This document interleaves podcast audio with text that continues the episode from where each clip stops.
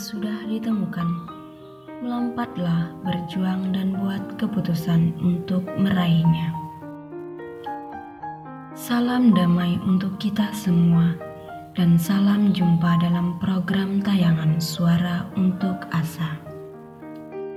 Pada edisi kali ini, untuk menyambut Hari Perempuan Internasional kita akan merefleksikan kehidupan Santa Josephine Bakita dalam sembilan episode.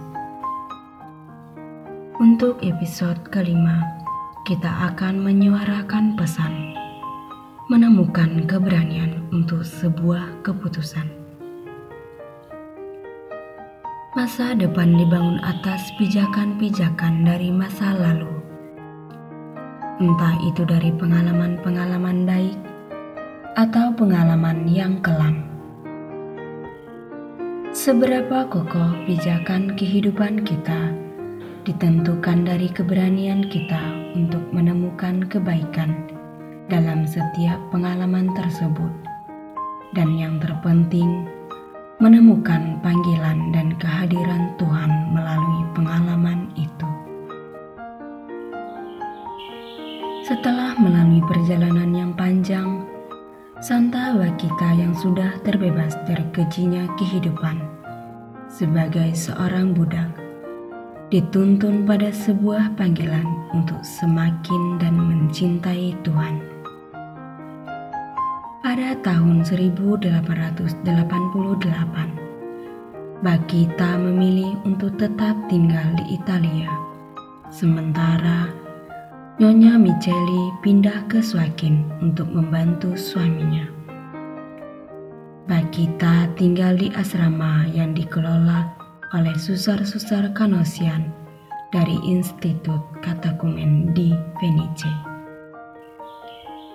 Di sanalah Bakita mengenal Tuhan yang ada di hatinya tanpa ia ketahui siapa ia sebenarnya. Sejak masih kanak-kanak, Bakita sering bertanya, melihat matahari, bulan, dan bintang-bintang. Saya bertanya kepada diri sendiri, siapakah gerangan Tuhan atas semesta yang indah ini? Saya merasakan suatu keinginan yang amat kuat untuk berjumpa dengannya, mengenalnya, dan menyembahnya. Pada tanggal 9 Januari 1890, Bakita menerima sakramen inisiasi dan memperoleh nama baru, Yosefina. Ia tidak tahu bagaimana mengungkapkan sukacita pada hari itu. Matanya yang bulat bersinar-sinar menunjukkan sukacita yang amat mendalam. Sejak hari itu, ia sering terlihat mencium bejana baptisan sambil berkata, Di sinilah aku menjadi anak Allah. Bakita merasa inilah saat-saat terindah dalam hidupnya. Ia menjadi anak Allah yang sangat dikasihi. Dengan bertambahnya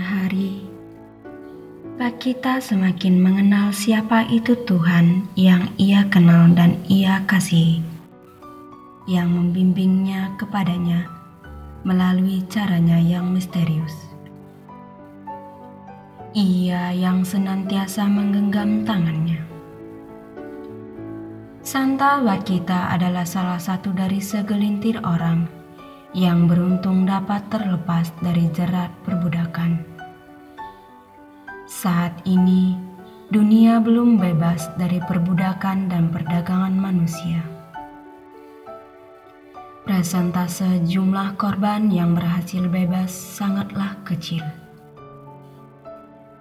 Beberapa dari mereka memutuskan untuk menjadi aktivis untuk melawan perdagangan manusia. Bagaimana dengan sikap kita dalam menemukan dan menjawab panggilan Tuhan? Apakah kita mampu mengambil sikap seperti Santa Bakita dalam penderitaannya? ia justru menemukan Tuhan dan semakin mencintainya.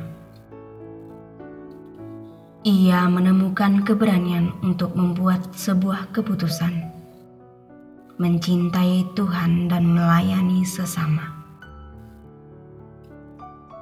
Santa Bakita tetap dapat bersyukur dengan keadaannya. Maka selayaknya kita meneladani sikap ini dan mulai untuk dapat menemukan hal yang dapat disyukuri dari setiap pengalaman kita. Dengan menjadi anak Allah dan ternaungi kasih serta bimbingannya, seperti Santa Bakita, kita selayaknya memiliki keberanian untuk selalu membela dan memperjuangkan kehidupan terlebih bagi sesama yang menjadi korban perdagangan manusia. Meski banyak sekali tantangan yang menghadang, Tuhan memberikan keberanian pada kita semua melalui cara-cara yang tidak kita duga, agar kita mampu untuk selalu mengambil langkah dalam memberantas perdagangan manusia.